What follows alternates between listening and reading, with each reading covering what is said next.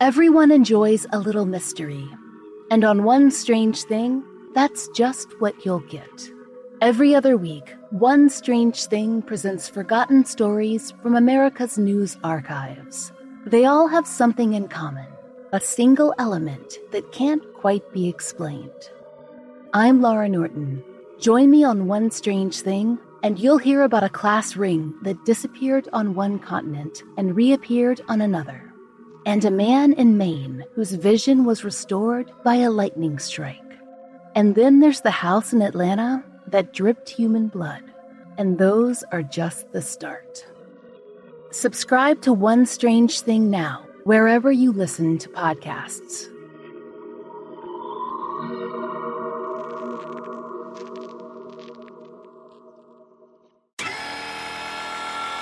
Jennifer vanished sometime in the overnight hours. Right now, there is no trace. Investigators say evidence leads them to believe that she's dead. Stick my nose back in the trail. That's all I can do. This is already gone. Already gone. Already gone. There's an old Latin saying that is, loosely translated, a pleasant companion on a journey is as good as a carriage. And ain't that the truth? Load a wheelbarrow with a hundred pounds of earth and push it up a rutted dirt path in the hot summer sun, and you'll soon discover it's hard work. Add a second person to the mix, maybe to help with the job, or maybe just to keep you company, and suddenly the task is less daunting. Like a good carriage, companionship can carry you along and make the journey easier to endure.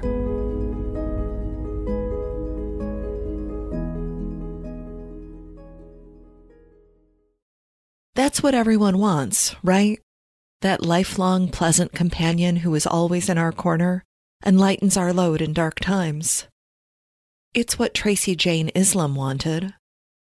After nearly two decades, though, she was no longer finding her perfect companion in her husband, Dr. Azizul Islam, a biochemist born in Bangladesh.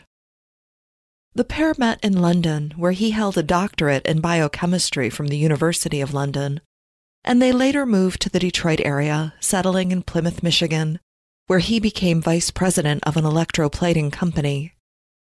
The pair raised two children, but by 1999, their union was on the rocks. Tracy had been feeling unfulfilled and trapped in a loveless marriage. In August of 1999, Tracy made the incredibly difficult decision to leave her children in Michigan and go back to England to live with her sister, Anita, who had been her primary confidant. Anyone in the position where Tracy found herself will tell you it is terrifying to face the world alone, without any possessions, without even your children.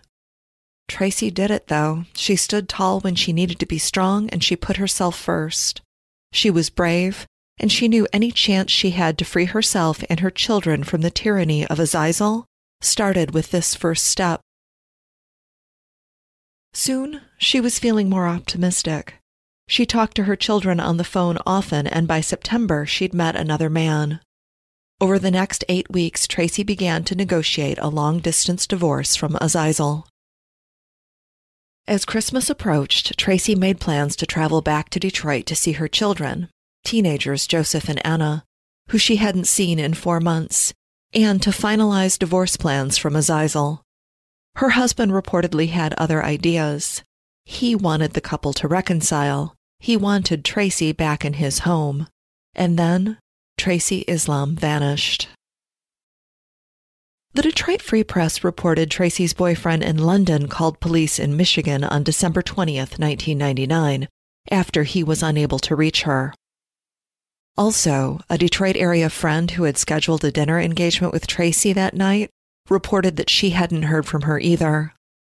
Police paid a visit to the Islam home on Rose Street and spoke with him. Earlier that morning, Azizul had told his children that their mother left and he didn't know where she was.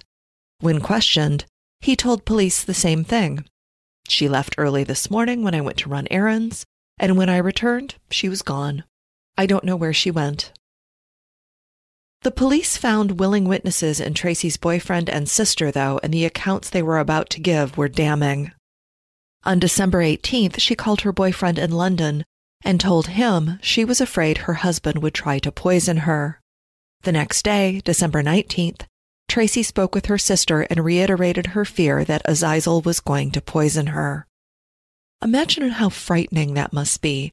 The man was a renowned biochemist. He must have known a hundred ways to poison someone. How do you protect yourself in this situation? You wonder did Tracy resort to consuming only food and drink she prepared herself? Did she refuse food and drinks offered to her by her estranged husband? Police learned there had been a domestic incident of sorts on the 19th when Azizul overheard, or eavesdropped on, a phone conversation between Tracy and her boyfriend in London. The boyfriend told investigators that Tracy's husband interrupted their conversation, directed a litany of profanities at him, and then abruptly ended the call. I miss you and I love you, she reportedly said to her boyfriend, and it was the last thing she was known to have said to anyone outside of her home, because no one heard from Tracy after that. Now a missing person, authorities went public with a description of Tracy and asked for calls from anyone with information. Tracy was described as 35 years old, 5 foot 3 inches tall, average build with bleached blonde hair, brown eyes, and a nose ring. It was still early in the investigation, and putting out the description demonstrated that investigators were keeping all of their avenues open. But they were already developing very strong suspicions about what had become of Tracy Islam. Just two days later, on December 22nd, an employee of the A&W restaurant in Dearborn, which is located about 20 miles from the Islam's home in Plymouth, noticed something odd. There were several dumpsters outside the restaurant. One dumpster was for ordinary garbage, and the other dumpster was for grease only. Like many fast food restaurants, the A&W recycled the used oil from their vats and fryers. Except the grease dumpster had bags in it. There should not be any bagged trash in the grease vat. So an employee tore into one of the bags and was confronted with a horror that is likely etched into their memory forever. The bags contained two human arms severed at the elbows, and two human legs severed above the knees. All ten fingertips were missing from the hands. On Christmas Eve, the Petoskey News Review reported Police are no closer Thursday to uncovering the identity of a woman whose body parts were found in a trash bin behind a restaurant. Dearborn police found the body parts Wednesday evening in a dumpster behind an A&W restaurant near Fairlane Mall. Dearborn Police Chief Ron Haddad offered more detail on the search that followed. Police took the bags to the Wayne County morgue and searched the area where the bags were found, as well as several other dumpsters in the area. He said they found nothing that would help identify the body. In less delicate terms, the police are looking for the rest of the body that the arms and legs belong to, but they did not find it. Listeners, we have a dismembered corpse just in time for the holiday season. On December 23, 1999, Azizul Islam rented a minivan for the day. He would later say that he got the van to transport visiting family from the airport to his home. When Christmas had come and gone, most people were thinking only about one thing. The new millennium was a week away. We were about to celebrate an event we wouldn't see again for a thousand years. But for investigators and for Tracy's friends and family, there was no celebration because Christmas Day brought a new ominous development. Tracy's visit from London had only been scheduled to last until Christmas Eve. Her ticket on a return flight the previous day had gone unused. Now, it was 1999, and the technology of DNA at the time was slow and downright primitive compared to today investigators were not able to immediately identify the owner of the legs found in the grease vat behind the Dearborn A&W. Nevertheless, investigators noted a similarity of the body parts found to the description of missing person Tracy Islam. It's on New Year's Eve, 1999, that a human torso was found near Walbridge Road in Allen Township, Ohio. Allen Township is located just outside of Toledo this is about an hour's drive away from the Islam home in Plymouth. The torso was found in a field wrapped in multiple layers of plastic bags and tied tightly with rope. The limbs had been severed from the torso and the head was removed. The Port Clinton News Herald reported Authorities said a woman's torso was found in Allen Township in Ottawa County on December 31st, after a property owner checked the contents of a suspicious bag that had been in the field more than a week. A preliminary investigation showed the torso matched the arms and legs found behind the Dearborn A&W, both in anatomy and through gray paint residue that was found on both sets of remains. Without a conclusive identification of the remains as those of Tracy, however, investigators did not have enough to get a search warrant of the Islam home. But to everyone's surprise, on January 4, 2000, Islam voluntarily allowed officers into his home for a look around and a friendly chat. The Detroit Free Press wrote, the case got a break on January 4th when Dearborn Police Sergeant Mark Jabour went to Islam's Rose Street residence to question the couple's two children, Anna and Joseph.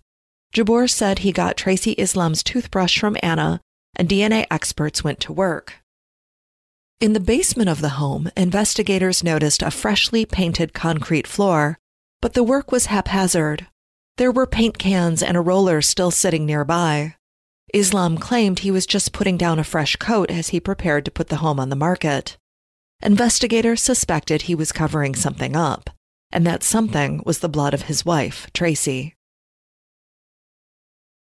On January 7th, with DNA profiles of Tracy Islam and her children in hand, investigators returned to the Islam home, and again Azizul allowed them into the home voluntarily. This time, investigators brought reinforcements and these reinforcements included a dog named Eagle. He was an eight year old Doberman German Shorthair mix and undoubtedly a very good boy. Eagle was trained to detect the scent of human blood, and by all appearances, he was very, very good at it. By the time investigators enlisted his help in the search of the home, Eagle had already been making a name for himself in law enforcement circles.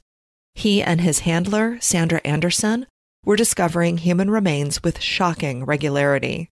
Even in cases where investigators believed they had exhausted all possibilities and found nothing. In this case, Eagle came through again. The Detroit Free Press wrote Once inside, Eagle bolted downstairs to the basement, lying down and barking next to a wet paint roller and paint cans. Plymouth Police Lieutenant Wayne Carroll expressed his considerable amazement. Before we brought that dog down there, we were on thin ice. We could tell the basement floor had just been painted and it looked like a rush job, but we couldn't see any blood. As far as the case against Azizul Islam was concerned, it was enough. Eagle indicated there was blood in the paint pan and several locations around the basement.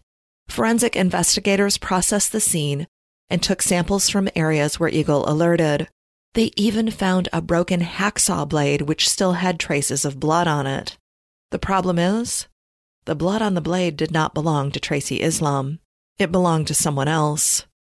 But based on the dog alerting and the bloodied blade, police obtained an arrest warrant the same day, and Azizul was arrested and charged with the murder of his wife.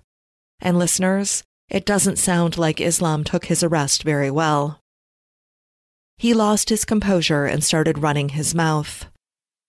Plymouth Police Lieutenant Wayne Carroll would later testify Islam was crying in his jail cell that night and said, Don't look at me, I'm a criminal. Carroll said they told Islam to remain silent, but he waived his rights and bizarrely claimed that he hired some people to harm Tracy, but he did not want her killed. Azizul Islam will tell elaborate lies and weave fantastic conspiracies to deflect blame and deny guilt, but he was embarrassing himself. Detectives had already spoken to several people and knew much more than they were letting on. Azizul Islam was arraigned, and all the damning evidence investigators had gathered was about to come to light. You see, detectives had spoken to his neighbors, including a guy named Jerry Ashley, the Free Press wrote Ashley testified that he met Azizul Islam for the first and only time on December 23rd when Islam knocked on his door about 11 a.m. and asked him to lift a heavy plastic garbage can into the back of a minivan.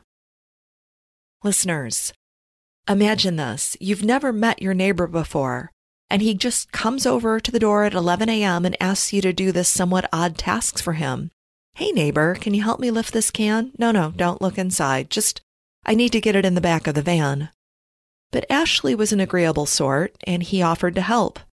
He later told investigators the can weighed at least a 100 pounds. He also noted the back seat and floor of the white van were covered with a plastic sheet. After digging further, detectives confirmed that Islam rented a white van on December 23rd. And how did he think he was going to get away with this? Involving a third party in your murder cover up is not a smart move. They had witnesses in Michigan that condemned Islam's defense to failure, but he'd been seen in Ohio near the site where the torso was found.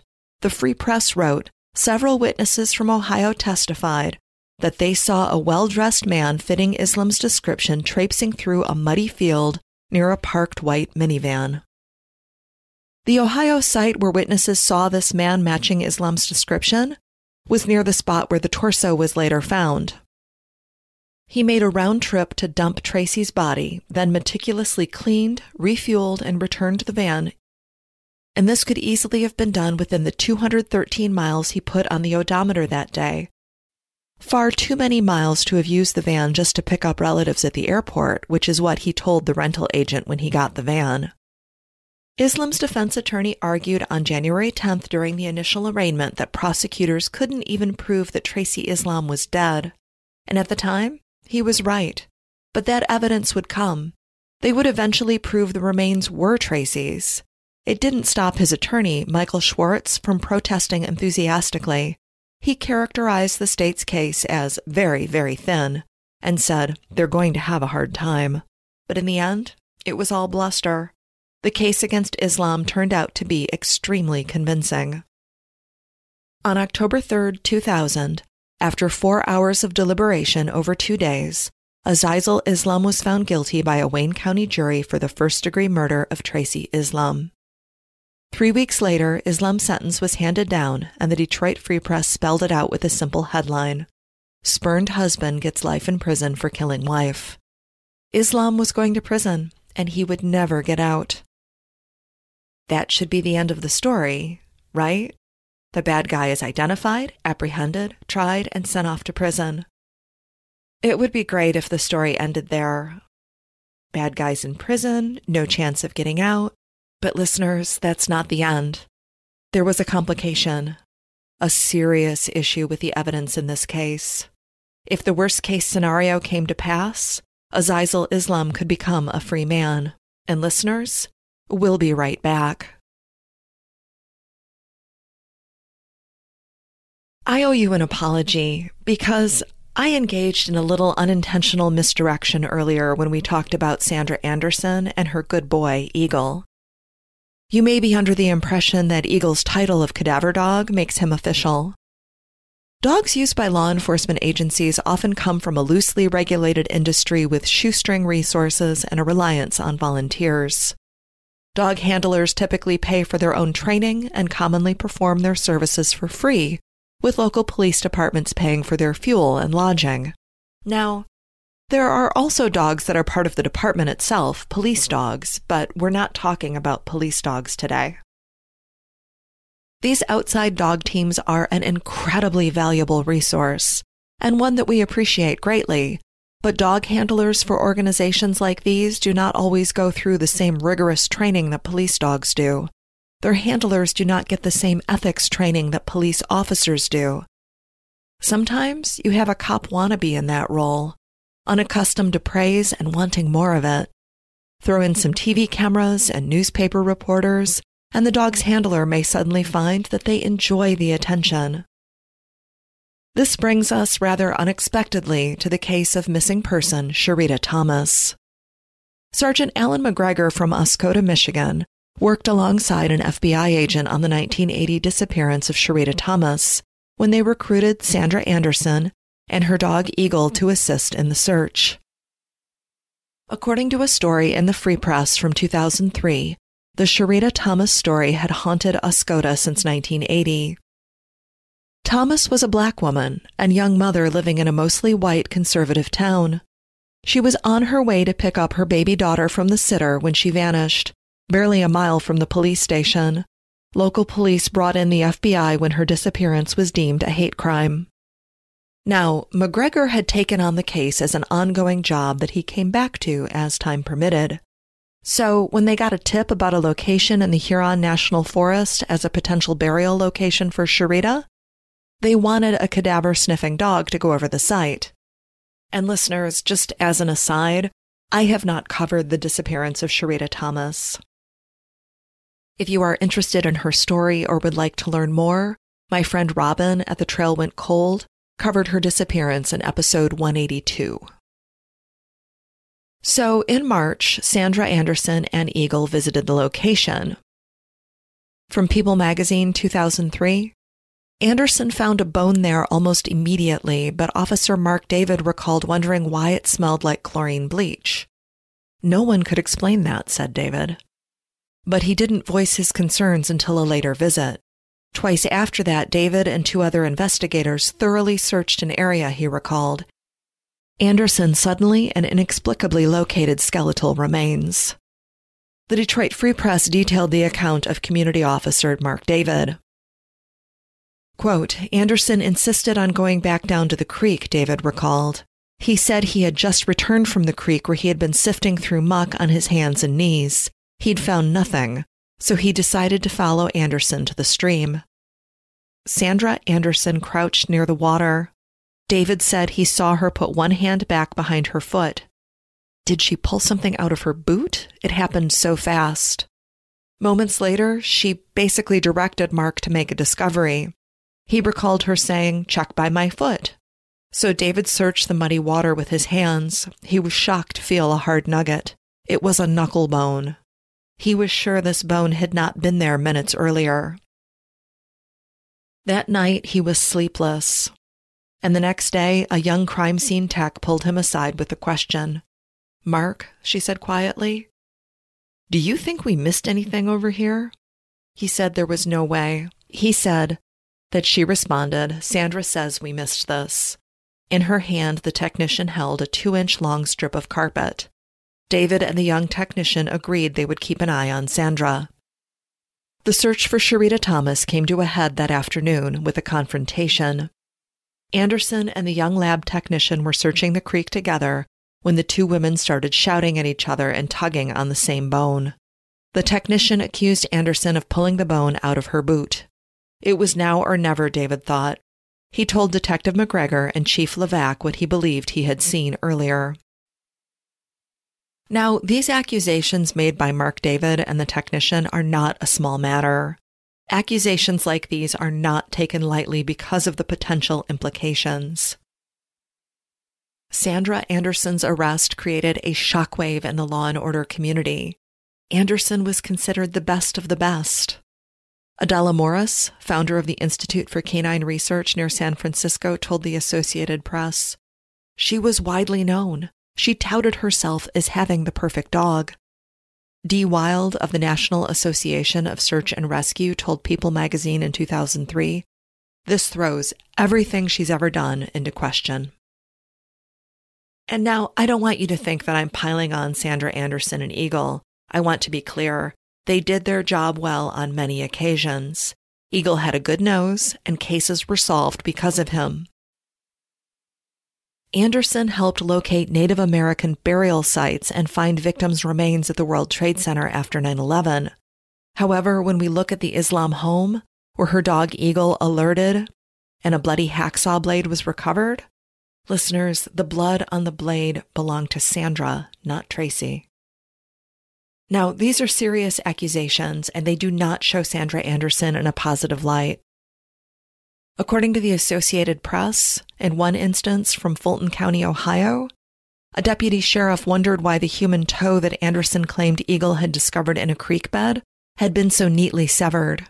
Shortly afterward, the body of the 22 year old man police were seeking was found. He still had his boots on and he still had all 10 toes. The toe was later discovered to have come from the Shreveport Fire Department. The report alleged Anderson had gone further than planting bones. Not only did she plant bones in search areas, She also used her own body fluids to stain a saw blade, coins, and a piece of cloth. Sandra Anderson's career was in ruins, but a lot more stood vulnerable. If, by her own count, Sandra Anderson claimed to have been involved in more than a thousand searches, if she was planting evidence, a lot of cases stood to be scrutinized, including the conviction of Azizul Islam. But all right, we have to ask ourselves why would you plant evidence? For many, the allegation that a law enforcement officer or someone who fancies themselves a law enforcement officer would plant evidence is almost too much to believe. To frame an innocent person, I just can't believe it. The sentiment is admirable, but it misses the target. Historically, in investigations of dirty cops who planted evidence, the vast majority of them did it to incriminate suspects that they already thought were guilty. If a conviction looks questionable, you just plant some evidence and make the case. Remember what Plymouth Commander Wayne Carroll said? Before we brought the dog down there, we were on thin ice. Now, I want to be clear. I am not excusing the actions of investigators who plant evidence. That is wrong. It's inappropriate. It should never happen. And those who indulge in it should lose their livelihoods. But if you're having trouble believing that someone would do that, you have to understand they plant the evidence thinking they're doing the right thing. They act with the deeply misguided belief that their intentions are noble. So, knowing what we know about Sandra Anderson and her dog Eagle, in 2004, the circuit court decided to grant Islam a new trial because of the misconduct of Sandra Anderson. Remember, the hacksaw blade found in the basement was planted by Anderson. It did not have Tracy Islam's blood or the blood of her children on it. It was Anderson's blood on the blade, and Anderson's blood did not belong in the Islam house unless she planted it there during the search. Things are not looking good, and worst case scenario, Islam could go free. In 2007, the appellate court upheld Islam's conviction. The state of Michigan ruled the case against Islam had been strong, and that the weight of the evidence from the potentially tainted hacksaw blade was not the primary reason Islam was convicted. The rest of the evidence, they ruled, coordinated via a timeline with witnesses and other physical evidence, was more than sufficient to have convicted him. It was a close call, but in the end, justice was served. Azizul Islam was a bad man, a man who robbed his children of their mother, and for what? Control? His own ego? He was a renowned biochemist who bullied his wife to the degree that she would choose to leave without her children. And when she rebuffed his attempt, his demand for reconciliation, he brutally murdered her, dismembered her in the basement, and discarded her body like it was garbage. He thought he was smart enough to get away with it. Fortunately, he was wrong. Investigators revealed Islam was too short to reach the trash dumpsters that cold December night in 1999. From the Detroit Free Press. Had Islam dumped the arms and legs in the regular trash bin, they probably would not have been found, and the case would never have been solved, prosecutors said. Commander Wayne Carroll of the Plymouth Police Department said, quote, He was too short to reach the regular dumpster. If he had, the limbs would have gone to the landfill. At her sentencing in 2004, Sandra Anderson apologized to the court and to law enforcement officials. I lost track of why I was offering my services, she said. Sandra Anderson was sentenced to 21 months in prison and ordered to pay $14,000 in restitution as well as serve three years probation. Listeners, I cannot find any evidence of Azizul's release from prison, and he is no longer listed as an inmate of Michigan's prisons. It is my belief that he died while serving out his life sentence. If you know what became of him, please reach out and let me know. You can email me, host at alreadygonepodcast.com, or catch me on social media, which you'll find links to in the show notes. I want to send a shout out and a thank you to listener Garrett for suggesting this case. Even though I was living in the Detroit area at the time of this murder, I did not recall the case until he sent me a note recommending it for the podcast. I'm Nina Innsted, the producer and voice behind the Already Gone podcast. I appreciate you listening and please be safe.